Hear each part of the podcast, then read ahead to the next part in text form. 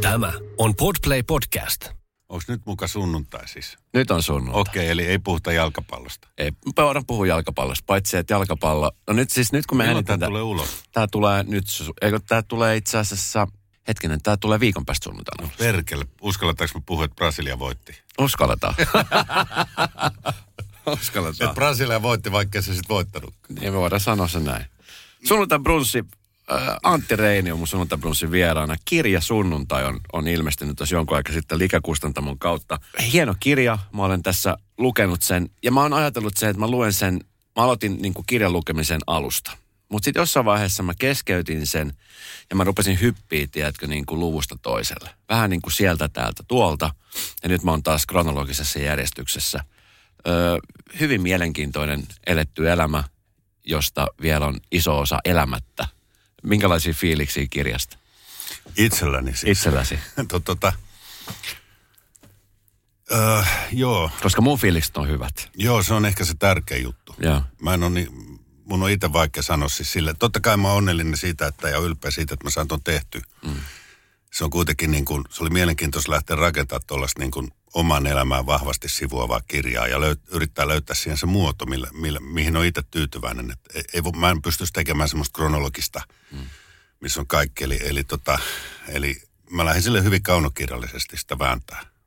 Yritin löytää semmoisen rakenteen siihen, että se ei olisi ihan perinteinen tuommoinen muistelma tai tämmöinen, missä vaan listanomaisesti niin kuin seurataan jotain kronologista duuni, duunielämää tai jotain tämmöisiä ihmissuhdejuttuja tällaisia. Että Joo. mä yritin löytää se jotain enemmän, että se avaa ehkä enemmänkin sen sijaan, mitä kaikkea mä oon tehnyt, niin se ehkä avaa enemmän sitä, yritin avata sitä maa, niin kuin mä näen maailman ja koen sen.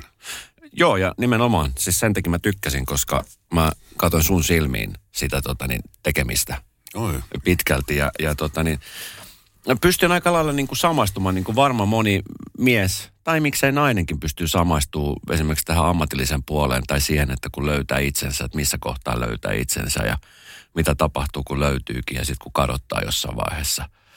Mm. Mä ajattelen, että miksi nyt tähän tuli tämä kirja? Mä oon odotellut, että mi- missä on Antti Reinen elämänkertakirja. No siitä on siis, ehdotuksia on tullut paljon. Mm. Eli, eli on vuosia ajan, mä oon saanut yhteydenottoja niin erilaisilta kirjailijoilta ja toimittajilta, jotka olisi halunnut tehdä sen. Kirjoittaa musta jonkun, jonkunlaisen elämänkerran. Mä, mä oon tota vastannut aika usein, että mun pitää elää ensiksi. Mm. Ja, tota, ja sitten just kun mä tiedän sen, että se, kun ne elämänkerrat on yleensä semmoisia, varsinkin nykypäivänä, niin se on hyvin sellaista niin kuin lööppihakusta tavaraa aika usein. Tai sieltä kaivetaan paljon semmoisia lööppejä ja se, mä en niin kuin oikein löytänyt sille mitään motiivia. Mä en niin kuin, enkä mä myöskään ole kokenut itseäni mitenkään semmoiseksi niin kuin, hirveän merkittäväksi tietyllä tavalla. Mm. Niin kuin, tiedätkö mitä mä Tiedän, tarkoitan? Että, tiedän. se niin kuin, et, ei edes ego mm. pumpannut sitä, että päinvastoin, että mä oon yrittänyt aina elää ehkä enemmänkin niin, että musta kirjoitettaisiin mahdollisimman vähän ja tiedettäisiin ma- mahdollisimman vähän. Mä olen Niin. aika tarkka mun yksityisyydestä tietyllä tavalla. Mä, mä olen huomannut se ja se tulee myöskin hyvin ilmi tässä kirjassa. Ö, En mä vastannut sun kysymykseen. Et mitä sä sä kysyit? Mitä sä kysyit? et, et, mik, miksi vasta nyt? Niin, että joo, koska tota, ää, Ja mikä teki tästä ajasta nyt sellaisen, että nyt, nyt tämä teen? tavallaan ehkä se semmoinen tunne siitä, että, että, että mä huomasin yhtäkkiä, niin kuin mä sain yhteydenottoja ja, ja, ja sitten joidenkin haastattelu, jostakin mun haastattelusta ihmiset kirjoitti mulle, että miten sä oot pystynyt niin kuin menemään eteenpäin ilman, että sulla on mitään koulutusta ja ilman, että sulla on mitään niin kuin tavallaan sellaista suuntaa ollut, koska mä oon aika usein puhunut siitä hetkessä olemisesta ja tällaisesta näin. Hmm. Ja siitä niin kuin oman myyttisä rikkomis, rikkomisesta ja, ja semmoisesta niin kuin, jonkunlaista uskosta siihen, että asiat kuitenkin jotenkin aina järjestyy. Tai, tai, ni- tai asioiden hyväksymisestä niin kuin ne, ne on. Mm. Ja sitten niihin voi antaa niille nimi. Jos on ongelmia, niin annat sille nimen, niin se on helpompi ratkaista. Ja onko se sitten ongelma, vai onko se vain valinta, minkä sä teet. Mm. Siinä on iso ero. Että, että jostain tollaisesta kumpus, että mä niin kuin myös halusin kirjoittaa se sen takia, vain näyttääkseni myös sen, että, että tota noin, niin se on mahdollista. Mm. Nykypäivänä myös, myös niin kuin, niin kuin pärjätä ja päästä eteenpäin ilman, että sulla on niitä kaiken maailman papereita ja koulutuksia tai suuntaa lähtökohtaisesti. Niin kuin, että, että, että, että, että esimerkiksi vanhemmat ei niin kuin sitä toivoa niin kuin nuoriin, kun niillä on jo- joku ongelma ja, ja maailma muuttuu koko ajan ja ne joutuu sitä joutuu skidinä ja nuorena miettimään kaiken maailman juttu, niin kun sua panna yhteen muottiin, niin se saattaa niin kuin joko nujertaa sut tai sitten tota, no, niin tehdä susta erittäin epä, epäonnellisen. että sä vaan teet töitä mm. sen takia, että niitä on pakko tehdä. Mm, kyllä. Et vähän tukee uskoa siihen, että kyllä tää pärjää niin kuin, tosin se on sitten taas jokaisesta itsestään kiinni, mitä, mitä sä teet silloin, kun se mahdollisuus tulee. Tartutko sä siihen ja mitä sä teet sen kanssa sitten. mä, siinähän mä en ollut maailman paras, että, mm. että tuolla CVllä, mikä mulla on näyttele, niin mun pitäisi olla miljonääri. Niin. Mä olen synnytty väärän maalla. Mutta se on eri juttu. Se on eri juttu. Taloustaitoa kannattaisi vanhempia opettaa nuorille myös. se on, mutta se on oikeasti totta. Tuossa just viime viikolla mä teen normaalisti myöskin sen lisäksi, mä teen Rannanovan iltapäivää. Siinä siis puidaan ajankohtaisia aiheita ja ja kun esimerkiksi aikaisemmin on puhuttu, että koulussa on tosi tärkeää sitä, että ennen opittiin, että miten pärjätään niin kuin sotatilanteessa tai miten, mm. miten esimerkiksi tämmöiset kansalaistaidot tai, tai miten tehdään ruokaa, mutta et, et nyt ehkä enemmänkin voisi kiinnittää huomioon, että miten siihen talouteen pystyisi kiinnittää huomioon, että miten mm. osataan säästää, miten osataan sijoittaa, miten ei mennä vipuun, jos, jos joku tulee kryptovaluutan kanssa tarjoamaan sulle superhyvää sopimusta. Oletko mennyt tämmöisiin jippuihin? En mä oo, en on, mutta on mulla pari ystävää, jotka on noita kryptojuttuja duunannut. Ja tota, osa on pärjännyt paremmin, osa vähän heikommin. Mm. Mä en usko itse pikavoittoihin. Tai sitten se pitää olla oikeasti joku tota, lottovoitto tai joku tämmöinen, että se, että se tulee. Mutta mä en oikein jaksa uskoa muuten sellaisen niin kuin tavallaan jatkuvan pika, että se tavallaan kantaisi hirveän pitkälle. Öö, näyt... Mutta, ja yksi, niin. yksi asia oli siis tämä, miksi mä sitä halusin kirjoittaa myös se, että, että jotenkin mä halusin osaltani myös niin kuin murtaa sitä sellaista niin kuin laatikkomaista boksiajattelua, mitä, mikä varsinkin Suomessa on hyvin niin kuin semmoinen monokulttuurinen piirre. Eli tavallaan niin kuin, että – että kuinka paljon, kuinka paljon ihmisissä on niin potentiaali tehdä eri asioita. Ja sitten kun tämä ympäristö aika usein, tämä on nyt yleistystä, niin, niin pistää ihmisen boksiin tai jonkun tekijän, tai oli se sitten urheilija tai taiteilija tai mikä tahansa poliitikko, niin se on, se on boksissa ja sen on, turv, se on turvallista pitää siellä. Eli tavallaan se, se niin kuin, että mitä me nähdään ihmisistä, jotka on esimerkiksi julkisissa duuneista tällaisissa, että mitä ne oikeasti osaa tehdä. Ja kun ne tekee jotain, niin ollaanko me kiinnostuttu siitä niin kuin – siitä vai ei. Esimerkiksi mun mielestä hyvä, hyvä esimerkki on se, että et, et nyt kun Tampereella oli tämä Brad Pitt ja Nick Cave juttu, mm. mä, niin tota, no Nick Cavehän nyt on aina tehnyt kaikkea, mm. mikä on hienoa, mutta se, että jos mä me, kun mä menen katsoa Brad Pittin tekemää taidetta, oli se sitten mitä tahansa, niin se kertoo mulle enemmän Brad Pittistä kuin yksikään sen elokuva, jossa sen roolit on kirjoitettu ja, ja tämä on se juttu. Mm. Eli, eli tavallaan se, että meidän niin kuin, tuon kirjan avulla mä yritän jotenkin myös niin kuin avartaa sitä, että pitäisi niin jotenkin niin katsoa tätä maailmaa sille ennakkoluulottomasti, koska sä et koskaan voi oikeasti tietää, jos sanot mahdollisuuden olla auki asioille, että mitä, sul siitä, mitä sä voit saada siitä ja mm. miten se niin ehkä sivistää sillä sydämen, sydämen sivistystä ehkä enemmän. Ja kiitos siitä, koska tota, itse on painanut myöskin sen asian kanssa, että on jotenkin aina vedetty johonkin tiettyyn muottiin ja sitten kun uskaltaa rohkeasti – mä taas uskalla ehkä rohkeasti ottaa tilaisuuksia, jos tarjotaan niin kiinni niistä. Just ja sitten niissä joko onnistuu tosi hyvin, tai sitten niistä saattaa epäonnistua, mutta mm. oppii tosi paljon. Ö, missä kohtaa sä huomasit, niin kuin, että, että se kirjailija sussa on, on niin kuin olemassa? Kyllä mä sen huomasin aika nuorena itse asiassa, mutta se jäi niin kuin vaiheeseen. Mulla oli paljon muuta tekemistä. Mun piti niin kuin tehdä sitä elämistä tuossa ehkä. Ehkä mä koin sen sitä kautta. Että ei mulla, ei mulla niin kuin penskana riittänyt niin kuin kärsivällisyys eikä, eikä semmoinen niin kuin halu siihen. Että mä halusin kokea mahdollisimman paljon.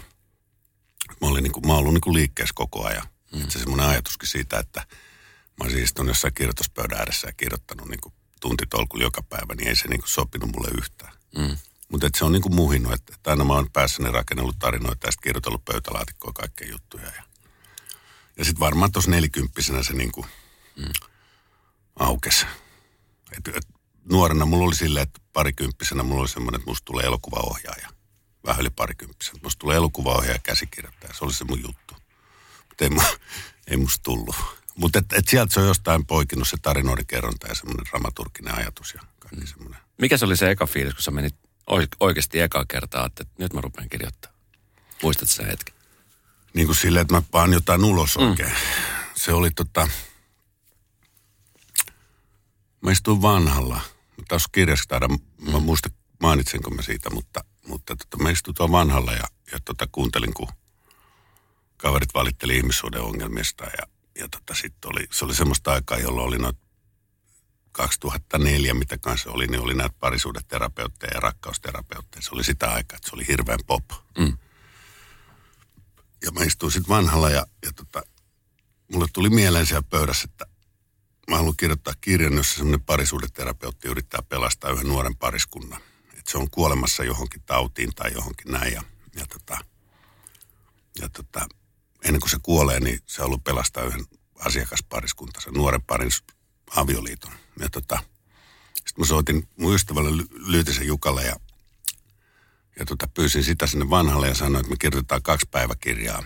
Toinen on ammattipäiväkirja ja sä kirjoitat sen. Mä sanoin sille, mä en jaksa istua ja googlailla mitään eri terapiamuotoja. Ja sitten mä kirjoitan sille parisuudeterapeutille semmoisen niin kuin henkilökohtaisen päiväkirjan, joka avaa sitä, että siinä on kaksi tarinaa, mm. sama henkilö, mutta mut, mut toisessa me ollaan sen henkilön sisällä en eri lailla ja toisessa me ollaan sen niin kuin ammatti, ammattiminessä, eli, eli kaksi eri persoonaa, mutta sama henkilö. Ja. Siitä se lähti.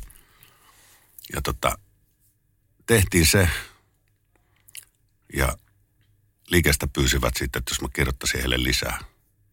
Ja mä vastasin, että sitten kun mä oon 50, niin me voidaan miettiä asiaa.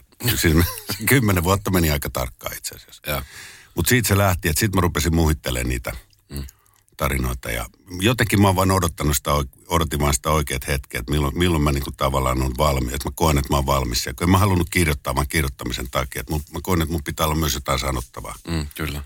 No miten hei, tota, miten tämä sun, jos puhutaan niin kuin ammattina näyttelemistä tai kirjoittamista tai esiintymistä ylipäänsä, niin, niin ootko sä kokenut semmoista ristiriitaa niin kuin sun oman Antti Reini persoonan? Kun sä sanonut, että sä et hirveän paljon halu, että avaakaan sun omaa henkilökohtaista maailmaa helposti kellekään lehdelle tai tuntemattomille, tai esimerkiksi vaikka mulle tässä. Mm. Ja sitten sit kumminkin niin kuin sit näyttelijänä sä joudut tuomaan erilaisia, no hahmojahan ne on, mutta että, että jostahan ne tulee sieltä sun sisältä. Totta kai ne tulee. Onhan siinä, siinä on tietysti niin se semmoinen tietynlainen suoja. Mm. Se on rooli aina. Että se, se on se illuusion voima. Mm. Vaikka se olisi kuinka paljon omana itsenään tai, tai kuinka vähän omana itsenään, niin se menee aina sen roolin piikki. Ja siitähän se tulee se absurditeetti, että, että jos ihmiset huutaa mulle tuolla, joku huutaa mulle niin kuin mun roolihahmona, niin sehän ei huuda mulle. Vaan se huutaa sille mun roolihahmolle. Että siellä on tavallaan suojassa. Että sehän on myös tietyllä tavalla, että sä voit rauttaa sitä niin kuin, se on sitten eri, tietenkin, että jos sä niin kuin teet elokuvan tai jonkun roolin ja sitten sä avaat sen roolin, kerrot sen, että sä teet sen itsestäsi tai sulla on ollut samanlaisia mm. ongelmia tai traumoja tai samanlaisia persoonallisuusjuttuja, niin sit, sit, siinähän sä avaat sen samalla. Mm. Mutta mä, mä, mä oon sille old school jäbä ehkä enemmänkin, että mä, mä yritän tavallaan, haluan jättää sen niin kuin ehkä sen, mä en halua tuoda sitä omaa persoonani esiin siinä niin paljon niin kuin tietoisesti. En, enemmänkin niin, että mä jätän sen niin kuin katsojille ja kokijoille mm. ja lukijoille. Mm. Että et, tota, kuinka paljon siellä on mua. Kaikessahan, kaikessa mitä luo, niin on oma itseään mukana. Mm. Ja, ja, kir, ja kirja, ki, kirjan kirjoittamisessa on se hyvä puoli, fiktio varsinkin on se hyvä puoli, että sä pystyt, jos sä itse pähkäilet jotain asiaa, oot siitä kahta eri mieltä, etkä oikein tiedä, niin sä pystyt rakentamaan siellä kaksi hahmoa, jotka puhuu siitä. Mm. Ja ne molemmat on sua. Mm. Sun eri puolia. Jos mä joskus lähtisin syömään ja mun pitäisi valita kaksi tyyppiä, kenen kanssa mä lähtisin, niin yksi olisi Antti Reine ja toinen olisi Ville Valo. On kaksi semmoista niin kuin suomalaista mystistä hahmoa, jotka tekee paljon näkyvää työtä ja, ja isoja, isoja asioita, mutta sitten silti aika vähän teistä tiedetään. Onko ollut vaikea pitää salassa? Ai Villen kanssa meidän rakkautta vai? Teidän rakkautta, teidän, teidän niin kuin yksityisyyttä. Ylipäänsä niin kuin teidän, se mystisyys nimenomaan tulee siitä, varsinkin nykymaailmassa, jossa kaikki – Voin sanoa, että kaikki on aika lailla, varsinkin somen kautta, niin halutaan jakaa tosi paljon tietoa ja, ja itsestään varsinkin. On ihmisiä, esimerkiksi mä avan tosi paljon itsestäni. Sitten välillä mä mietin, että miksi helvetissä mä jaan noin paljon asioita. Mm. Se on nykypäivä semmoista. Mä, mä, mä, mä, mä, mä, mä miettinyt sitä itsekin, että mikä siinä on, että kaikki pitää niin kuin avata. Mm. Se, että et, et kun, mutta se on varmaan, mä en tiedä, ehkä, ehkä se on niin kuin media, ehkä se on tavallaan ihmiset brändää itsensä ja se, se liittyy johonkin tämmöiseen, niin kuin, että halutaan antaa, e, eikä se ero, että jos, eikö näissä somealustossa niissä niin ihmiset haluaa antaa itsestään tietyn kuvan. Että se on niin kuin absurdia, että se, se niin kuin usein se kuva on just niin kuin päinvastoin. niin kuin, että tiedätkö mitä mä tarkoitan, että, että mehän niin kuin, Että et, et sitähän niin kuin haluaa antaa itsestään aina jonkun tietynlaisen kuvan. Mm. Että et kuka sitten oikeasti avaa itseensä loppupelissä. Vaikka olisi kuinka avoin, niin se on eri asia. Et se avoimuuskin voi olla rooli. Että Antti Reinin Instagram-tiliä. Niin, niin että, että se tavallaan, että, että, että ehkä sitä itse yrittää tavallaan jotenkin niin kuin, jotenkin olla niin kuin näyttelemättä. Mm. Ja, ja niin kuin, että kun ne tekee niitä duuneja, niitä pitää aina markkinoida. Ja sitten totta kai se on hyvä, mä koen, että se on hyvä, jossakin hyvissä jutussa on hyvä avata tiettyjä asioita, joidenkin asioiden puolesta, koska silloin sä niin kuin tavallaan avaat ja saatat niin kuin saada jonkun ajattelemaan tai sä ketä ei voi pakottaa ostamaan mitään niin kuin ajatusta tai, tai mm. maailmankuvaa tai näin, mutta sä pystyt vähän niin kuin ehkä antamaan sitä kautta, jos sulla on jonkunlainen näkyvyys, niin sä pystyt ehkä, ehkä niin kuin tukemaan jotain ihmisiä, jotka, tai että ne voi samaistua myös siihen, että, että me ollaan ihan tavallisia tyyppejä. Mm. Käydään paskalla ja Alepassa ihan siinä, missä muut, muutkin. Että et tavallaan semmoista niin kuin ehkä enemmän. Mm. Että siinä ei ole mitään myyttistä. Ja, ja ehkä se sitten rakentaa sen myytin, kun ei avaa itsensä. Että et, et, tota, et se on niin kuin ehkä mielenkiintoisempaa loppupelissä itse asiassa niin. Että ei mua kiinnosta tietää, mitä mun, minkälaisia mun lapsuuden idolit oli niin kuin mm. normaalielämässä. No pelottaako sua nyt tämän kirjan kautta, että sä oot tavannut itsestäsi aika paljon kumminkin tässä? Ja aika henkilökohtaisia asioita.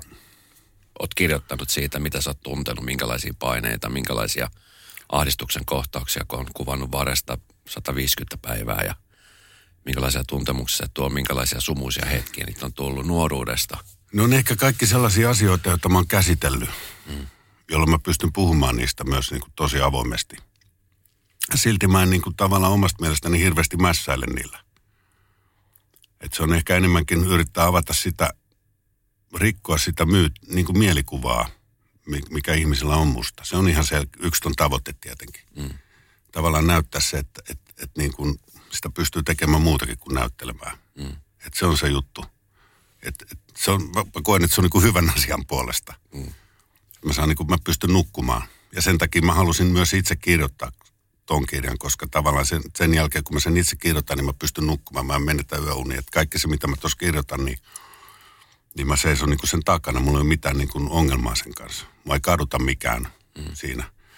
Ja siitä se tuli myös se tavallaan sen ton kirjan rakennekin, että sehän perustuu huomioihin, joita mä tein sunnuntaisin. Mm. Ja niiden pohjalta se rakensi. Eli mä rajasin se mun elämäni niihin. Oliko vaikea rajata? Tai Oli. Mi- missä kohtaa sä mietit, että okei, tämä on semmoinen juttu, mitä ei tule sunnuntaisin nyt kelattu tähän kirjaan? Se tota, kun ne, ne poikia aina, jos muisti on semmoinen ihmeellinen juttu, että, että kun se avaa jonkun arkiston sieltä jostain menneestä, niin se, se, se, helposti johdattaa sitä jonnekin muualle. Mm-hmm. Ja, se, ja sitä muistaa semmoisia yksityiskohtia asioista ja ehkä sellaisia, mitä on haudannut sinne. Eli, siinä, eli, eli tavallaan se, mä joudun niin kuin aika paljon, että et, mä olisin voinut kirjoittaa tuosta varmaan tuhat sivusen, jos mä olisin halunnut. Mm-hmm koska se poikii aina uutta ja poikii aina uutta ja poikii aina, aina uutta. Mutta tota, mutta kaikkea ei tarvitse aina avata. Mm. Ja se oli hyvä materiaali mulle kaik, mun seuraavaan kirjaan esimerkiksi, joka on fiktio. Tavallaan, että mä löysin sieltä sellaisia aiheita ja muistin sellaisia asioita ja teemoja, jotka, jotka mulla on pyörinyt päässä pitkään, niin, tai pyöri silloin nuorempana, tai kokemuksia tämmöisiä, joista mä pystyn niin kuin rakentamaan sitten niin kuin seuraavan kirjan niin kuin teemoja ja mm hahmoja. Ja se oli aikamoinen, tota, en mä nyt sano terapeuttinen, mutta ehkä siinä oli myös sen kaikki se ekstra, mitä tuli bonuksena tuossa, kun mä kirjoitin tota, mitä mä kirjoittelin sitten ylös itselleni, niin mä soitin kahdelle ihmiselle pysi anteeksi sen takia, kun mä muistin yhtäkkiä asioita. Eli siinä oli tämmöinen hyvä, se avasi kyllä ja rauhoitti mua tosi paljon. Mm. Mä saan putsattua tavallaan ne sellaisia, että tämän, tämän niin kuin kirjan teemat mä oon käynyt läpi. Mm. Mun ei tarvitse terapioida sitä kirjoittaessa eikä, eikä näin, mutta, mutta sieltä löytyy paljon muuta sellaista, joka, niin kuin, joka pisti mut miettimään ja ajattelemaan, niin kuin, että, että onks, pitäisi mun muuttaa suuntaa jossain. Tai, tai mä törmään, mä huomaan, että kiertäväni samaa kehää tietyissä asioissa edelleen. Mm. Vaikka mä oon luullut, että mä en kierrä niitä, mutta... Se on jännä Mut juttu. se on makea juttu, se, se on mm. aika opettavaista. Niin, ja se on jännä juttu.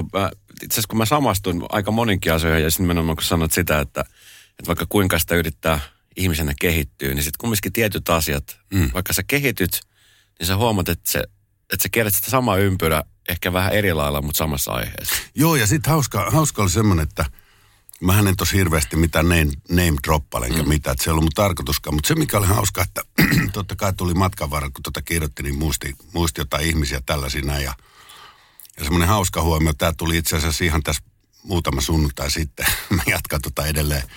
Semmoinen, että, ää, että, että jos puhutaan jostain, jos joku kysyy sulta, että, että tota, no niin ootko muuten törmännyt reiskaa? Tai minkälainen se reiska on? Et, et, kun sä tunnet sen tai näin. Sit, sit tota, ja sit sanot sun mielipiteen reiskasta. Mm. Mutta unohdat kertoa, että siitä on kymmenen vuotta, kun sä näet reiskan viimeksi. Kyllä. Ymmärrät, mitä tarkoittaa. Miten sä voit puhua tyypistä? Kyllä. Että se on sellainen, josta sä olet tavannut sitä viime aikoina ollenkaan. Ja, mm. ja tämä oli semmoinen mielenkiintoinen, että mä täysin yhtäkkiä, kuinka me muututaan koko ajan. Mm-hmm. Mutta meidän niin kuin, mielikuva jostain ihmisestä on lyöty lukkoon. Niin kyllä. Ja silloin reiska on aina reiska. Vaikka Vaik, Niin, ja me nähdään ehkä reiskasta aina vaan ne tietyt piirteet, että et kaikki se, mitä siinä on muuttunut, niin siihen me ei kiinnitetä mitään huomioon, koska reiska on reiska, ja reiskan pitää kertoa ja pierasta oikeaan aikaan aina saunaillassa. Ja. Tiedätkö? Kyllä. Jotta me voidaan sanoa, että no se on semmoinen tyypillinen reiskahan se oli. Miten tota, toi on ihan täysin totta. Ja toi on semmoinen asia, mikä monet ihmiseltä ehkä väellä unohtuu, että kun puhutaan ihmisistä ja jotkut ihmiset kasvaa, kehittyy nopeasti, jotkut ihmisten kasvutarina kestää elämän mittaa. Ja, mutta siltä tapahtuu joko asioita niin kuin, no, positiivisen tai negatiivisen suuntaan. Mm. Tuskin nyt kukaan tieten tahto haluaa kasvaa niin kuin väärän suuntaan. Niin ja sitten se, että, että tavallaan että pystytäänkö molemmat sitten avoimia niin kuin meidän ystäville tai parisuhteelle. Siitä, tai miten muodot nyt onkaan tavallaan siitä omasta muutoksesta, ja kuunnellaanko me sitä, miten se toinen ihminen muuttuu siinä rinnalla tai lähellä. Mm. Mua kiinnostaa hirveästi tietää, mä jäin koukkuun siihen kohtaan sun kirjaa, kun sä puhuit ö, parisuhteesta ja liittyen esimerkiksi vaikka Anu Sinisalo ja siihen, että et, et, te seurustelitte pitkä, mutta sulla on siis tietty ajatuskaava siitä, tai joku tietty ajatus siitä avioliitosta ja sitoutumisesta, että sit sulla haluat, sä haluat sen vapauden olla siinä. Joo, se on ehkä enemmänkin se semmoinen tota... Mm. Mitä se niinku tarkoittaa? Ja mitä, miten sä voit tällä hetkellä sen asian kanssa? Mä voin ihan hyvin. Se on, se on ehkä, ehkä se liittyy mulle semmoiseen, niin että mä en halua määritellä. Mm. Mä en halua silleen määritellä suhteita. niin kuin, olen sitä avoimia tai perinteisiä tai polyamorisia tai mitä tahansa, mutta että tavallaan se, että, että se, niin kuin se määrittely mm. luo semmoiset niin kuin, että mihin me tarvitaan niitä määrittelyjä. Että jos ihmiset keskenään niin kuin sopii tai, tai jotenkin elää ja antaa itsensä kehittyä, sen suhteen kehittyä jotenkin niin kuin luonnon. Ja tämähän on ihan niin kuin tämmöinen niin kuin utopia, utopistinen ajatus. Hmm.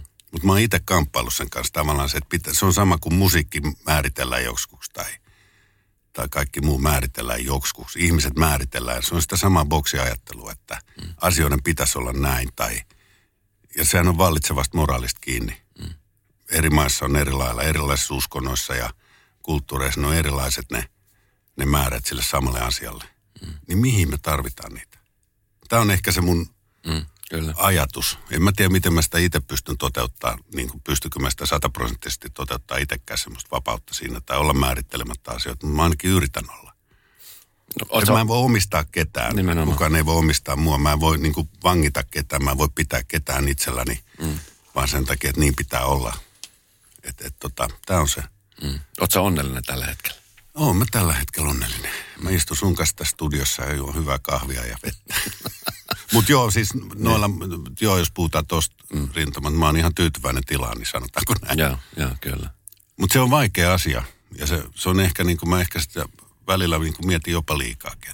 Onko se asia, mikä on niin kuin vuosien saatossa, no kaikkihan muuttaa vähän muotoa, mutta onko se niin kuin voimistunut se tunne vai onko se niin kuin, kun nopeasti, sä näet, kun on nuori ja sitä ajattelee tiettyjä asioita, sitten sit tavallaan tekee itsellensä tietynlaisen periaatteen ja sitten sä elät niin kuin ajatellen näin. Niin onko tämä ajatusmaailma sulla kasvanut iän myötä ja vahvistunut vai onko se jotenkin ollut aikaisemmin tosi vahvaa, sä oot joutunut ehkä vähän tinkimään asioista? Joo, ja se on ehkä, ehkä sitä niin kuin nuorempana oli vapaampi niiden asioiden kanssa. Mm. Ja sitten sit, ainakin omalta kohdalta mä koen, että mulla tuli semmoinen niin sopeutumisen yritys. Mä yritin niin kuin sopeutua jotenkin niin kuin hyväksyä sellaisia asioita, jotka niin kuin, jotka kuuluisi olla tai pitäisi olla. Mutta ei se ole niin kuin onnistunut koskaan. Mä oon niin kuin ollut ihan helvetin huono sopeutumaan ja se, se, niin kuin se semmoinen niin kuin, niin kuin kaikki niin kuin tällaisia niin kuin systeemiä ja järjestelmää. Mä oon kuitenkin punk. Mm. Ensimmäisen su, punk-sukupolven kasvatti. Mm. Niin, niin tavallaan sitä kaikkea jär, järjestelmää ja systeemiä vastaan, niin mä oon ollut tosi niin kuin hankala. Mä oon ollut tosi auktoriteettiongelmainen. Mm. Tai just tulla auktoriteettiongelmainen. Tämäkin on semmoinen kummallinen, niin kuin, että sulla on auktoriteettiongelma. Se, että sä et hyväksy purematta niille kaikkea, mitä sulle syötetään. Mm niin se on niin kuin ongelma. Niin kuin ymmärrätkö? Ymmärrän. tai kammonen. Mm. Et, et, Ymmärrän täysin. Et se on vaan Sittenhän se... ongelma. Niin, että jotenkin niin. kun ihminen hakee itsensä, niin, mi, niin. Mi, miksi se ongelma? Niin, että et mä oon niinku sen, mä oon niinku sen sukupolven kasvatti, että me kuitenkin vaikka, vaikka niinku me, me, tung, me tungettiin semmoiseen tiettyyn muottiin jollakin tasolla. Mm. Vielä siinä vaiheessa, kun mä olin nuori kouluikäinen. Että me tungettiin, meistä piti tulla, meistä piti tehdä tietynlaisia. Ja sieltä se on niin kuin lähtenyt varmaan se, se, niin kuin se, se niin kuin tavallaan se vapauden tarve kaikkea, kaikkea mahdollista, vapauttaa kaikki mahdollinen. Mm. Tietysti niin kuin sulla on omat rajat ja muiden rajoja pitää kunnioittaa. Jos mennään niin kuin ihmis, ihm, niin kuin kansalaisiin, niin, niin totta kai sun pitää kunnioittaa muiden rajoja ja oma, oma, jos sulla on rajat, niin pidät niistä, jos mulla on rajoja, niin kunnioitat niitä. Mutta mä tarkoitan semmoista ehkä niin kuin, että, että kun meillä on, meillä on periaatteessa, meillä pitäisi olla vapaus valita – ja se, ja se vapaus valita tuntuu niin kuin olevan tosi vaikeaa. Tai uskallus siihen. Koska, niin. koska yhteisö ja ympäristö tuomitsee sut, tekee Just sun näin. elämän vaikeaksi näin, niin se, se on aika musta sinittelyä. Niin, että... sulla annetaan se vapaus valita, mutta sitten kun sä teet sen valinnan, niin sä niin. saatat joutua hirveän paskamyrskykohteeksi. Niin, et, et, ja se on, se on ehkä se, että se on niinku iän mukana tullut se tavallaan se semmoinen, varsinkin, ja kaikki tämä niinku mun alkoholin käyttö ja kaikki nämä niinku päihteiden käyttö, niin se, mä huomasin silloin, kun mä lopetin, että – että se oli sitä ihan samaa sopeutumisen yritystä, mm. olla, olla osa jotain. Ja mun oli hirveän vaikea tulla ihmisten kanssa toimeen. Sitten kun mä niinku päätin, että ei mun tarvii sopeutua, niin mä tuun niinku verovirastonkin kanssa ja niiden virkailijoiden kanssa nykyään hyvin toimeen, koska mun ei tarvi olla niiden kanssa tekemisissä, mutta mä en myöskään niin kuin, mä oon vapaa. Mm. Ne ei häiritse mua, ne hoitaa omat juttusa ja mä annan niiden hoitaa omat juttusa ja sitten mä yritän niin kuin siinä jotenkin selvitä sieltä, mutta että mä en ole niin kuin, että se mun oma asenne niitä kohtaa on muuttunut just sitä kautta, että mä vapautin itteni siitä. Mun ei tarvii edes. niin kuin, tiedätkö? Mm, tiedän. Ja jolloin mä pystyn tekemään yhteistyötä. No minkälaisen neuvon sä antaisit ö, miehenä, joka on sinut itsekaan ja, ja löytänyt jonkinnäköisen vapauden ja löytänyt sen fiiliksen. Kun mä tiedän, että moni meidän ikäinen kamppailee sen asian kanssa, että sä elät normien sisään ja sitten sulla on tietyt asetukset laitettu, että sun pitää suorittaa, sun pitää tehdä tämä, sun pitää olla hyvä isä, sun pitää olla hyvä puoliso, sun pitää, niin, ja sitten kumminkin kaivataan, aina kun kysytään jolta ihmiseltä, tai ei nyt aina, mutta kun yleensä kysytään ihmiseltä, että mitä sä kaipaat sun elämään, niin se on sitten joku tietynlainen vapaus tehdä niin, asioita. Niin ja se, että, että onko se, niin kuin, onko se niin kuin tavallaan ne NS-velvollisuudet, onko se niin kuin, onko ne niin kuin tota, onko se niin kuin puhtaita? Niin kuin, että miten sä teet se homma. Mm. Yrität sä olla isä niin kuin isän pitäisi olla vai oot sä isä niin kuin sä itse olet isä? Mm. Että en mä oikein tiedä, en mä osaa mitään vastata. Peili. Peili. aina hyvä. Kyllä. Kysy, kysy tuon kysymyksen peililtä, niin, mm. niin tota, se voi olla, että sieltä tulee joku vastaus. Kun eihän ole, kun ei ole, se on, kun ei, mä en usko semmoisen, että on vain yksi totuus. Mm. Se, että, että minkälaiseksi sä itse luot sen oman isyytesi, että minkä mukaan sä teet sitä tai tai miten sä yhdistelet sitä tavallaan sellaisia, niin kuin tietty perustarpeethan pitäisi kidellä hoitaa, se on ihan selvä, mutta kaikki sen ulkopuolella, minkälainen faija sä oot, niin, mm. tai aviokumppani tai mikä tahansa, niin se on susta kiinni. Missä kohtaa, missä kohtaa Antti Reinin kohdalla tuli se, että kun sä katsot itse peilin, oli hyvä katsoa itseään peilistä? Kyllä se vielä odotuttaa. tai sanotaanko, että jonnekin aamuna se on helpompaa, jonnekin aamuna se on vähän vaikeampaa. Mitä sä mietit silloin, kun on vaikea katsoa itseään peilistä? Mulla on pari kertaa käynyt tässä silleen, että mä en pysty itteni katsoa peilistä. On jotenkin niin paska olla. Mä yritän, tota, mä yritän niin kiilottaa ensiksi sitä peiliä sit oman lärvin kohdalta ja jos ei sieltä erotu mitään, niin mä kiilotan sitä ympäristöä siitä, että mä näkisin taaksepäin vähän mm. paremmin. Mm. Että niin kuin, olisiko siellä jotain. Mm. Tota, se oli hyvä metaforinen vastaus. Se, se oli hyvä. Ja kyllä mä luulen, että aika moni sai siitä kiinni. Tuossa niin kuin puhutaan sun nuoruudesta ja siitä, että esimerkiksi yksi semmoinen avartava juttu, mitä moni nuori teki siihen aikaan ja ehkä tekee nykyään eri lailla, oli tämmöinen interreilaaminen. Mm. Maailman tutkiminen ja, ja vähän niin kuin ehkä eri, eri kulttuureja ja eri ajatuksia. Niin mitä sä luulet, että jos sä olisit tehnyt sitä reissua, niin millainen Antti Reini olisi nyt? Paha mennä sanoa. Tota, mä olisin varmaan tehnyt se eri tavalla. Mm. Että se, se ja, ja tavallaan se, että niinhän mä oon tehnyt sitä edelleenkin. Vaikka en, en siinä muodossa, kun mä sitä joskus penskana haaveilin, että mä en tee mitään koskaan. Että mä vaan kiertelen maata ja liftalle. Mutta mä oon niin helvetin kiitollinen siitä, että, että mulla on ollut duuni, jonka kannattaa mä oon pystynyt tekemään sitä myös. Mm. Että se on, se on niin kuin, niin kuin tuossa kirjassakin, niin mä en kerro välttämättä kaikista kuvauksista, mitä siellä on tapahtunut, vaan mitä sen aikana on tapahtunut jossain muualla siellä. Kyllä että se on mulle se juttu, että kyllä mä olisin tavallaan enemmän tai vähemmän liikkunut joka tapauksessa. Että tota, jos sen niin kuin ulko, ulkomaailmaan, niin sisäiseen maailmaan sitten tai jonnekin. Mm. Että kyllä mä, mä oon niin kuin kokenut olevani aika sillä lailla tutkiva, liikkuva persona, että aina mä löydän jotain, jotain minne voi matkustaa. Mm. Oli sitten hiekkalaatikolla oleva hiekkajyvä tai, tai joku uusi manner. Mm se olisi hienoa, kun löytäisi vielä joku uusi manner, josta kukaan ei ole koskaan tiennyt mitään. Onkohan semmoinen vielä olemassa jossain? Mä luulen, että se on jollain muulla tasolla. Niin, kyllä. No, puhutaan näyttelemisestä, niin äh, suohan ihaillaan aina, kun puhutaan Antti Reinistä, niin kaikilla on se, no kaikilla on oma ajatus tietenkin mm. Antti Reinistä, mutta siis se, että, että suohan pidetään niin kuin äärettömän hienona näyttelijänä. Sulla on semmoinen niin maine tuolla yleisön silmissä, mutta myöskin ammatti, ammatti-ihmisten puolesta, niin Minkälainen näyttelä Antti Reini on omasta mielestä? No, tota, mä en tiedä. Mä en osaa vastata tuohon. Mä, mä opin koko ajan uutta. Tällä hetkellä mä koen, että mä olen parempi, että mä olen vasta pikkuhiljaa ymmärtää, mistä siinä on kysymys. Se, että mä, mä oon nyt tehnyt, tein tuossa teat, Tampereen teatterissa, mä olin, se kiinnitys mennyt vähän pitempään koronan takia. Ja tota, vasta siellä mä niin kuin ensin, niin kuin semmoisia periodeja, että 2007 tuolla Göteborgin kaupunginteatterissa mä koin, että mä opin jotain uutta. Tai että, että mä saan niin kuin vasta ensimmäisen kerran kiinni siitä oikeasti, mitä se voi olla. Eli mä tutustuin niin näyttelemisen tekniikkaan. Ja, tota, ja nyt sitten jotenkin se on niin tässä viimeisten parin, kolmen vuoden aikana mä oon niin löytänyt niin jotain sellaista, joka auttaa mua taas eteenpäin ikuinen opiskelija suhtaudun aika nöyrän kunnioittavasti siihen duuniin. Mm. Yritän nimeä kaikilta tuota kollegoilta kaiken mahdollisen, jotta mä oppisin paremmin ja ymmärtäisin itteni ja uskaltaisin ja pystyisin niin kuin olemaan enemmän avoin siinä. Ottaa vastaan asioita, olla lyömättä lukkoon, olla hyväksymättä sitä, että jos tuntuu, että mä osaan jo, mä muistan sen, että tota, tämä meni tänään näin, mutta koskaan sitä ei voi toistaa. Mm pysyy auki sille. En mä osaa, mulla ei ole semmoista identi, mä en tiedä mitä on hyvä näyttelijä. Jos se on uskottava rooli, jos, jos näyttelijä, mulle hyvä näyttelijä on sitä, että se on uskottava roolissaan, oli se rooli mikä tahansa. Mä en osaa mulla määrillä myöskään niin kuin määritellä näyttelijöitä.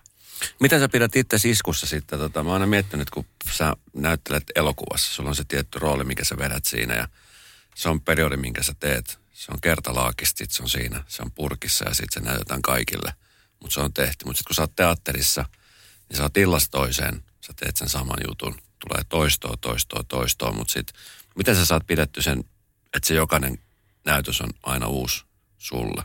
Mulla olisi ollut helppoa, kun mä en ole tehnyt tota no niin, kun mä ollut teatterissa, niin mä en ollut sillä, että mä teen neljä näytelmää samaan aikaan. Eli mulla, mä oon tehnyt aina vaan teatterissa sitä yhtä näytelmää. Mä oon niin ollut vierailemassa jossain näytelmässä ne kerrat, kun mä oon ollut. Mm. Ja tota, se on, mä jotenkin koen sen niin, että jokainen näytös on uusi seikkailu. Eli, eli tota, mä odotan sitä hetkeä, kun, et sen sijaan, että mulla on siinä joku semmoinen, että mulle, mulle se joku jännitys tai, tai jännite niin kuin purkautuu sitä kautta, että mä haluan mennä sinne lavalle katsoa, mitä sieltä on tulossa. Mm.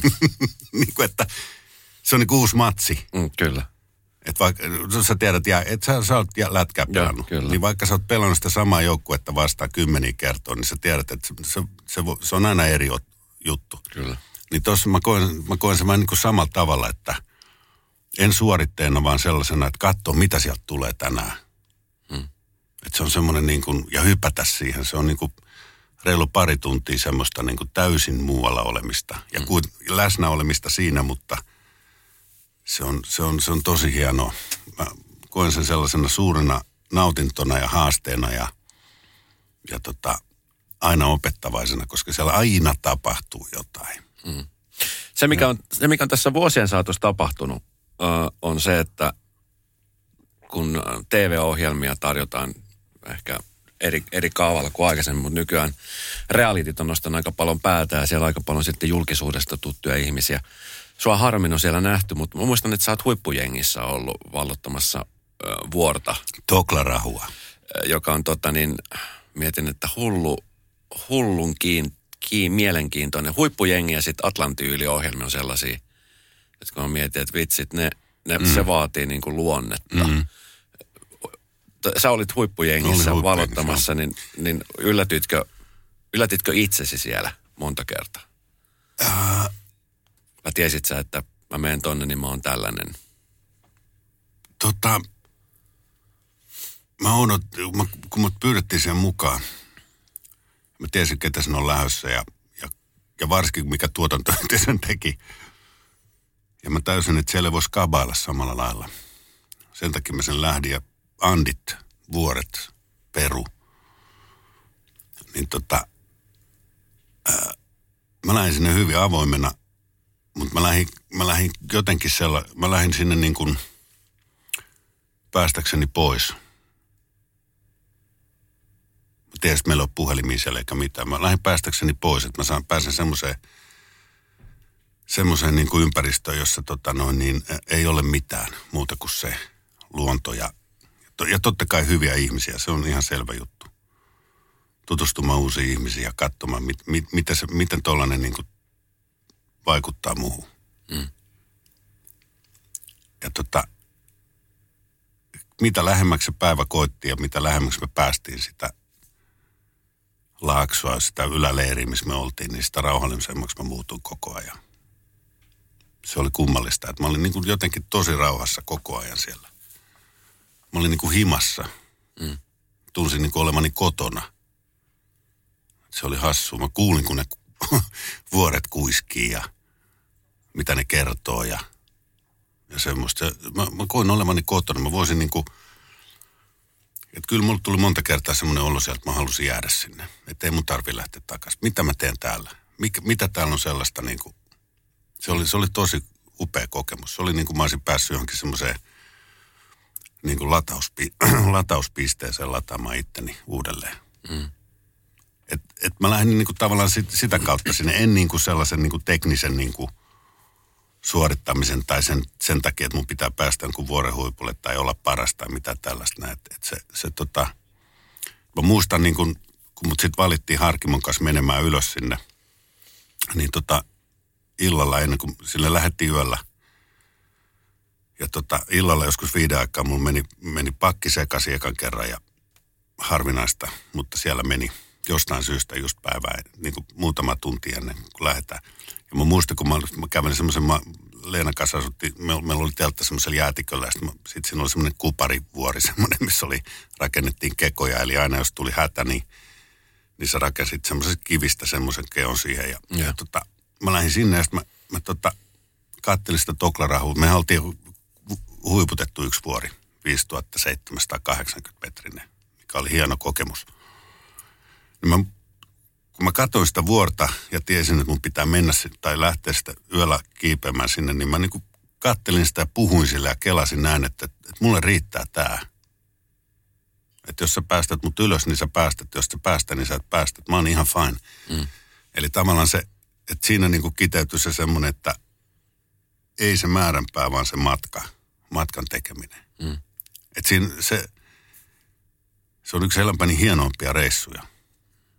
Niin kuin, jos puhutaan niin kuin, mitä mulle itselleni, mitä mä löysin itsestäni tai mitä mä koin itse, niin se, se niin kuin, jollakin tasolla tavallaan niin kuin, se oli semmoinen viimeinen naula arkkuun siitä, että et tota, et ei tässä ole mitään hätää. Mm. Mikä asiat menee niin kuin ne menee. Mm, niin kyllä. Mä saatan delaa tästä, kun mä lähden tai tässä lähetyksen aikana tai mitä tahansa saattaa tapahtua. Ja siellä se niin kuin ymmärsi, että mitä tahansa tapahtuu muualla, niin sä et voi vaikuttaa mihinkään. Mm. Jotenkin mä alitajuisesti lähdin sitä niin kuin, tai en mä tiedä lähdinkö mä edes sitä etsimään, mutta mä lähdin vaan etsiä sitä rauhaa. Mä kiinnosti se, se Andien semmoinen niin kuin rauha, mitä mä tiesin, että siellä täytyy olla.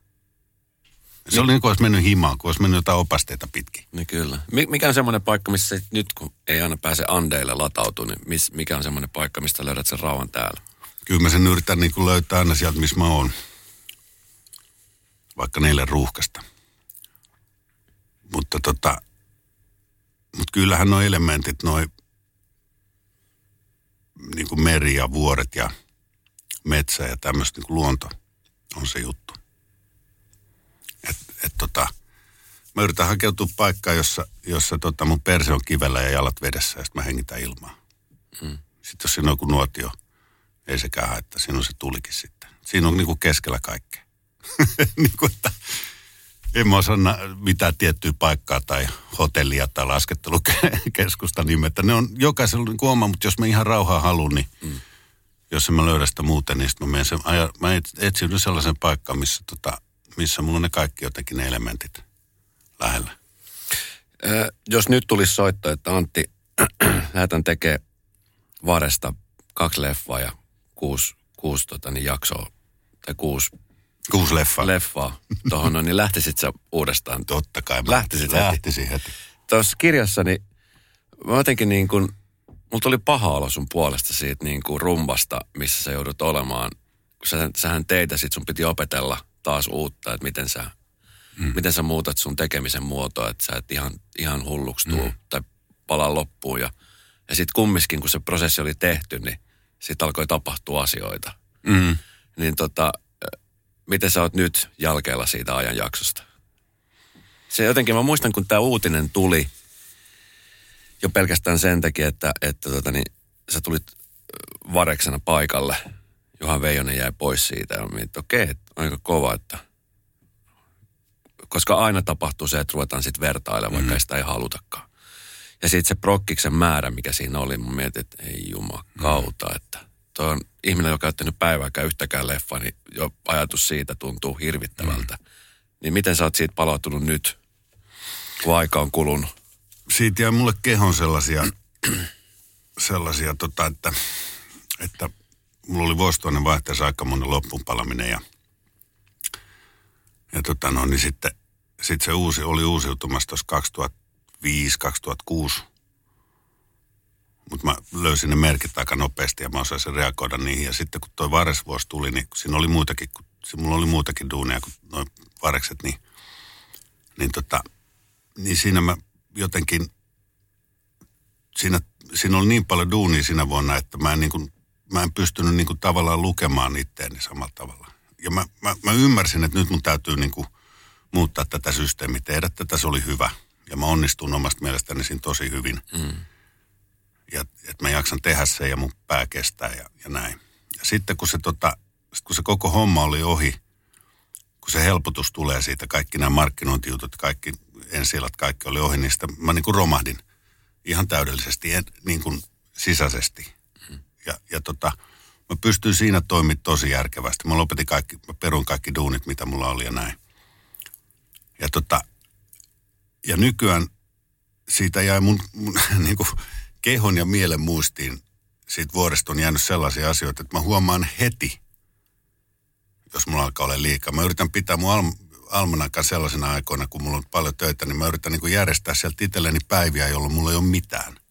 Edes pieniä duuneja. Jos mulla on pikku duune, niin, niin mä saatan sanoa, että kun mulle ehdotetaan, että tulisi tekemään tässä piikit, niin tämä on nyt tiedoksi kaikille radio Kyllä.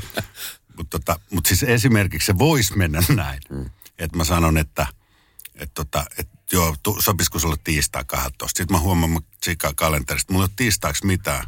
Mutta mulla on keskiviikkona ja maanantaina siellä on tilaa, niin mä sanoin, voi perkele, tuo tiistai on niin täynnä, että kävisikö maanantai tai keskiviikko. Mm. Eli, eli se on opettanut mulle, se vuosi opetti mulle semmoisen niin kuin, että aina kun mahdollista, niin ottaa aikaa itsellesi. Mm. Tuo, tuo Ja järkkää hyvä. se. Kyllä. Aina se ei ole mahdollista, mutta mut niissä puitteissa, kun se pystyy, niissä puitteissa, kun sen pystyy tekemään, niin se kannattaa tehdä. Mm. Mut se on tietysti helppo, kun on ikä niin paljon, että tässä ei tarvitse enää miettiä mitään sellaisia asioita, että, että pitäisi, olisi niin kuin velvollinen tekemään. Että kyllä mä sitten, jos mä sovin jotain, niin mä yritän olla ajoissa paikalla. Mm. Ja teen tietenkin, jos ei se sovi muuten, mutta että sitä oppii niin kuin, se oli ehkä se semmoinen viimeinen luokka siinä, että, että tota, tämä varesvuosi, että 2010, että niin kuin, että se opetti mulle sen, että ota jumalauta se aika aina kun tarvii. Älä mm. tuhlaa sitä energiaa mihinkään niin kuin ylimääräiseen. Niin, ja se saattaa ollakin se tiistai on se tärkein päivä. Niin, Koska niin. Se, se, on se, mikä Niin. sitten saa taas tekemään sut sen keskiviikon ja maanantai eri lailla. Niin ja sitä ei välttämättä edes tiedosta siinä tilanteessa, että se on, se on helvetin tärkeä päivä. No mitäs nyt tällä hetkellä, niin kun sä oot vakiinnuttanut sun asemassa, ja, ja tota, niin ehkä eri lailla varmasti ei ole enää sellaista niin kuin painetta olemassa, niin äh, miten, miten sä koet nyt tämän aikuisen iän? Onko sulla paineita? Mikä? Aikuis mikä? No tämän iän. ei, ei Aikuinen, nyt niin. aikuisikä, mutta ikä. On, on, koet sä, että, että se on helpottanut sun tekemistä vai, vai on, onko vielä sellaista?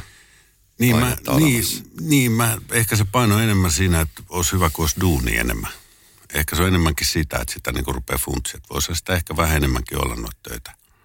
Että aika jää niin kaiken ohi. Se on ihan selvä juttu. Ja sen takia mä niin kuin vielä, tässä niin kuin mietin, mitäkö mun pitäisi ruveta tekemään isona. Että se on niin kuin, se on mun mielestä niin kuin hienoa. Että et, tota, et vakiinnuttanut ja vakiinnuttanut mihin?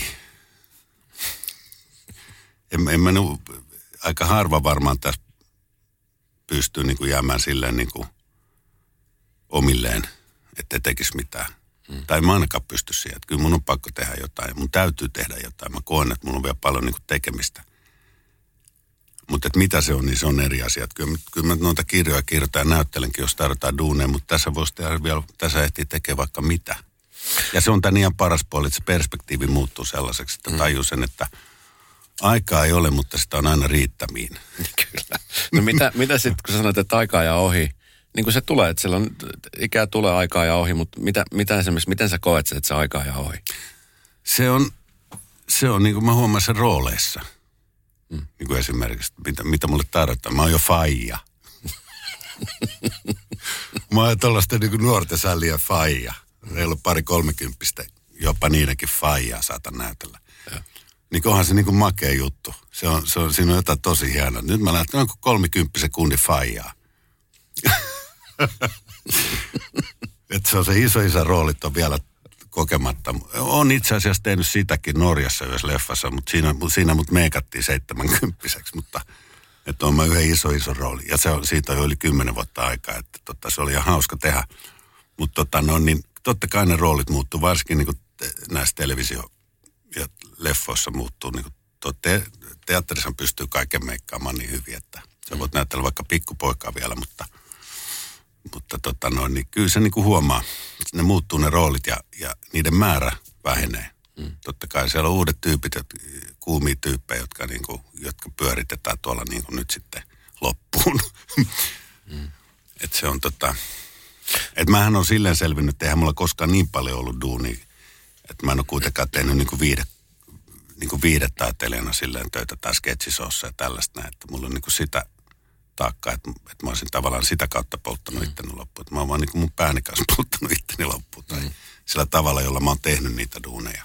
No mitä sieltä viihdepuolella tulisi soitto, että mitä Antti, miltä sun kalenteri näyttää tuossa syksyllä, että me tarvittaisiin tähän putouksen uusi juontaja. Haluaisit sä? En, en mä tiedä, olisiko putous mun juttu, mutta, mutta kyllä, kyllä mä tässä varmaan jotain komikkaakin tuun jossain vaiheessa tekemään tavalla tai toisella. Okei, okay. eli siellä on jo tulossa jotain sellaista. Joo, sen on huomannut muut, että kyllä se, niin se puoli on vielä ehkä niin näyttämättä. Joo.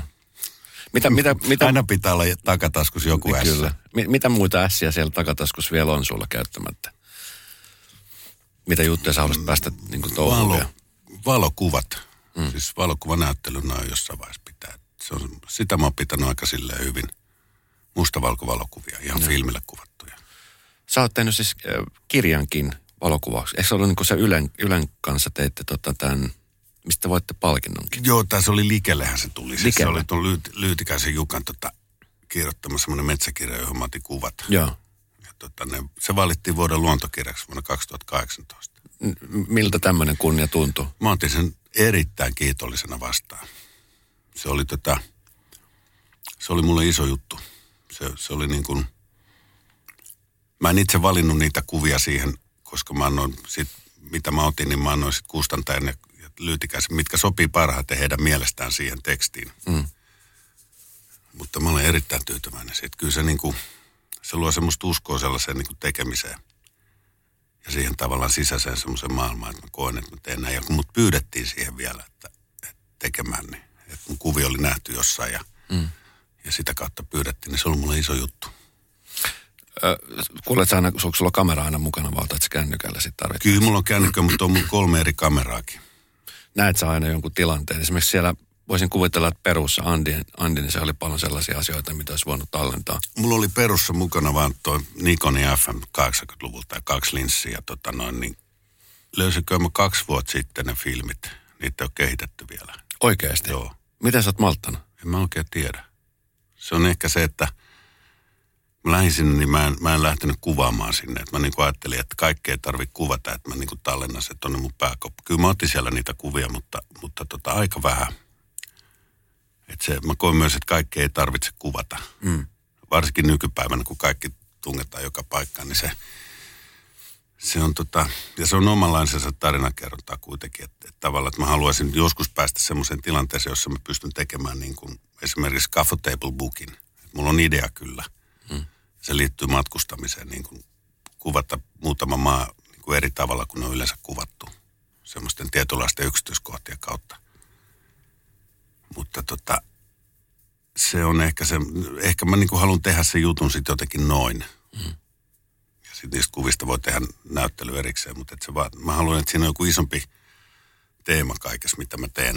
Mm-hmm. niin kuin, että et tavallaan, että et, ja sitten kun, se, sit kun se selkiytyy mulle, sel, sit, sitä mukaan kun se selkiytyy mulle suuremmaksi se, selkeämmin se teema tavallaan, mitä mä lähden, jotta mä voin improvisoida siinä matkalla, niin sitten mä varmaan lähden viemään sitä eteenpäin. Mutta Caffo Table Bookit ei mun käsittääkseni ole hirveän tota, myyviä tai se voi olla aika vaikea tehdä, mutta kaikki on mahdollista. Mm. Mutta se on sitten joku juttu, kun se tulee, että siinä on oikeasti joku. Että se ei ole vaan, että mulla on valokuvanäyttely jossain, vaan että siihen liittyy joku hyvän tekeväisyys tai joku tämmöinen mukaan. Että siinä on vähän kuin isompi, yleishyödyllisempi tai joku semmoinen mukana. Mm. Semmoinen, jolla voi niinku herättää jotain tai – tai niin kuin tehdä jotain hyvää, mm. rakentavaa. Pari kertaa me ollaan törmätty katulätkä-turnauksessa tuolla Helsingin Narikkatorilla. Sä oot intohimoinen urheilija. Seuraat jalkapalloa. Brasil on sun maailmanmestari ehdokas futiksen MM-kisoista. Tämä jakso, kun tulee ulos, niin ja luulen, että oliko se ollut 15. päivä joulukuuta, kun loppuu kisat. Jotain semmoista, joo. Että me joko tiedetään, että onko Brasil oikeasti maailmanmestari vai... Mä veikkaan Brasil, mutta sitten kun mä katson tuossa Portugalin matsi Sveitsiin vastaan, jossa Ronaldo ei pelannut, niin tota, se oli niin vahvaa tekemistä. Se oli. Että tota, mä, mun nousi heti Portugal maailman mestariehdokkaaksi. Se se, mulla kävi ihan sama fiilis, mä, sama tunne, mutta mä ajattelin näin, että, että tota, jättääkö Ronaldo niin kuin finaalin väliin, tuskin. Eli se voi olla, että se häviö tulee viimeistään siellä. Niin. se voi olla. Koska se oli näin niin kuin off the record, tai niin, niin tota, kyllä se kyllä se, tota, se sen paikkaa ja näytti kaapin paikan. Mm. Hattu, se... hattu temppu ja yksi maalisyöttö. Mm. Niin, niin tota, Mut siinä oli Harvoin aivan... nähnyt Ronaldolla niin tennäistä hymyä. Kyllä. Mutta kyllä se oli, tota, siinä oli jotain, siinä oli jotain se, ja isot tarinat syntyy noin. Nimenomaan. Se, se muuttaa ne, jotka seuraa jalkapalloa ja ne, jotka intohimoisesti seuraa sitä, niin jotenkin se, se päivä, joka oli eilen meille se päivä, mm. mutta tässä kun tämä tulee olla, siitä on jo pari viikkoa kulunut, niin se oli, se oli merkityksellinen päivä kaiken kaikkiaan futiksen historiassa, koska Kyllä. Ronaldohan on hallinnut, niin kuin Messikin on kenttiä hallinnut. Kyllä. Ja sitten yhtäkkiä siellä tulikin tyyppi, joka josta mä en aikaisemmin tiennyt juuri mitään. Ja nyt yhtäkkiä hattutemppu. Joo, Benfica jäbä. Kyllä. Tulee sieltä Ja ihan älytön. Ja sitten jotenkin niin kuin siinä, että okei nyt aikaa jo tässä tilanteessa nyt Ronaldon ohi. Niin, se oli semmoinen niin kuin erään aikakauden loppu. Kyllä. Ja, ja kuka on tehnyt siis hattutempun ja syöttänyt maalin MM-kisoissa kautta historian? Niitä ei monta ole. Jolle ja millä varmuudella. Niin, että kaveri, kaveri teki sen peli aikana niin kuin sen vajaa 90-70 minuuttia, mitä se pelasi, niin se, se sai niin kuin seuraavan sopimuksessa 2-0 perään ja sit vasta pilkku. tota, et kyllä Se se, oli se, oli hetki. ihana tsiigas matsi. Se oli ja hieno kuinka hetki. vapautuneesti ne pelasi ilman sitä, että ne syöttelee vaan. Tosin eipä ne nyt, on ne nyt, niin kuin, ei se nyt huono joukko ollut aikaisemminkaan, mutta mm. vähän semmoinen epävarma. Mä en sitten, onko se Ronaldo, voiko yksi pelaaja vaikuttaa niin paljon siihen, siihen joukkueen yleiseen leimaan, mutta jos sun pitää aina niin kuin jokainen syöttö käyttää Ronaldon kautta, niin mm. jää maaleja puuttuu. Miten he tuossa tota metafora kun käyttää, niin, niin ootko joskus toiminut sun työyhteisössä Ronaldona? Onko aina pitänyt syöttää sun kautta? Äh, kyllä mä varmaan on sortunut siihen joskus. Äh, mutta ehkä se on ollut enemmän, joo, kyllä mä oon varmaan nuorempana siis ollut hyvin joissakin tuotannossa ollut vähän niin kuin napit vastakkain. Mm. Tota, jostain näkemyksellisistä eroista, mitä joku juttu pitää tehdä. Valehtelisin, jos väittäisin Onko sunkaan helppo tehdä kompromissi? on nykyään. Mm. En mä tiedä, onko ne kom- kompromisseja, ne on ehkä enemmän semmoisia keskusteluita. Tai siis ehkä mun on helpompi, niin totta kai helpompi niin kuin ymmärtämistä on kysymys. Mm. Et, et niin kuin mähän en määrittele sitä ohjaajan duuneja enkä näin, mutta on, mulla, mulla on ollut yksi semmoinen kohtaaminen, jossa niin kuin oikeasti oli niin kuin järkyttävä semmoinen, niin kuin, että ei vaan kemiat toiminut yhtään. Ja, se, ja tota, emme ole sen jälkeen tehneet yhdessä töitä. Et se on, mutta niin se menee. Se on, näyttely on pakko olla välillä se pelaaja, jolle vaan sanotaan, että sä nyt teet tämän näin, kun mä sanon näin, ja sä et voi se, niin kuin, se on ihan uskomatonta, mutta, mutta siinä on myös toisaalta se näyttelijänä joskus se semmoinen turvaja, eli homma saattaa kaatua joskus ohjaajan mukana ja nousta myös sen mukana. Mm. Että sit se on helppo selittää itselleen sille, että en mä voinut mitään. Että sä, se tulkinta, mikä sun pitää tehdä, niin sun pitää tehdä se sitten. Ja jos ei, se, jos ei sä voit tarjota aina jotain.